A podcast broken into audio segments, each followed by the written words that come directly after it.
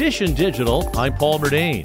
Facebook and Instagram users may soon have to pay if they want their accounts verified. The company has launched Meta Verified. Testing has begun in New Zealand and Australia and will roll out to other countries. It's $12 on the web or $15 a month on Apple and Android phones. Meta will use a government ID to verify a user's account and display a blue badge. These blue badges had been free for notable public figures or businesses. CEO Mark Zuckerberg says the new feature will help increase authenticity and security on Facebook and Instagram.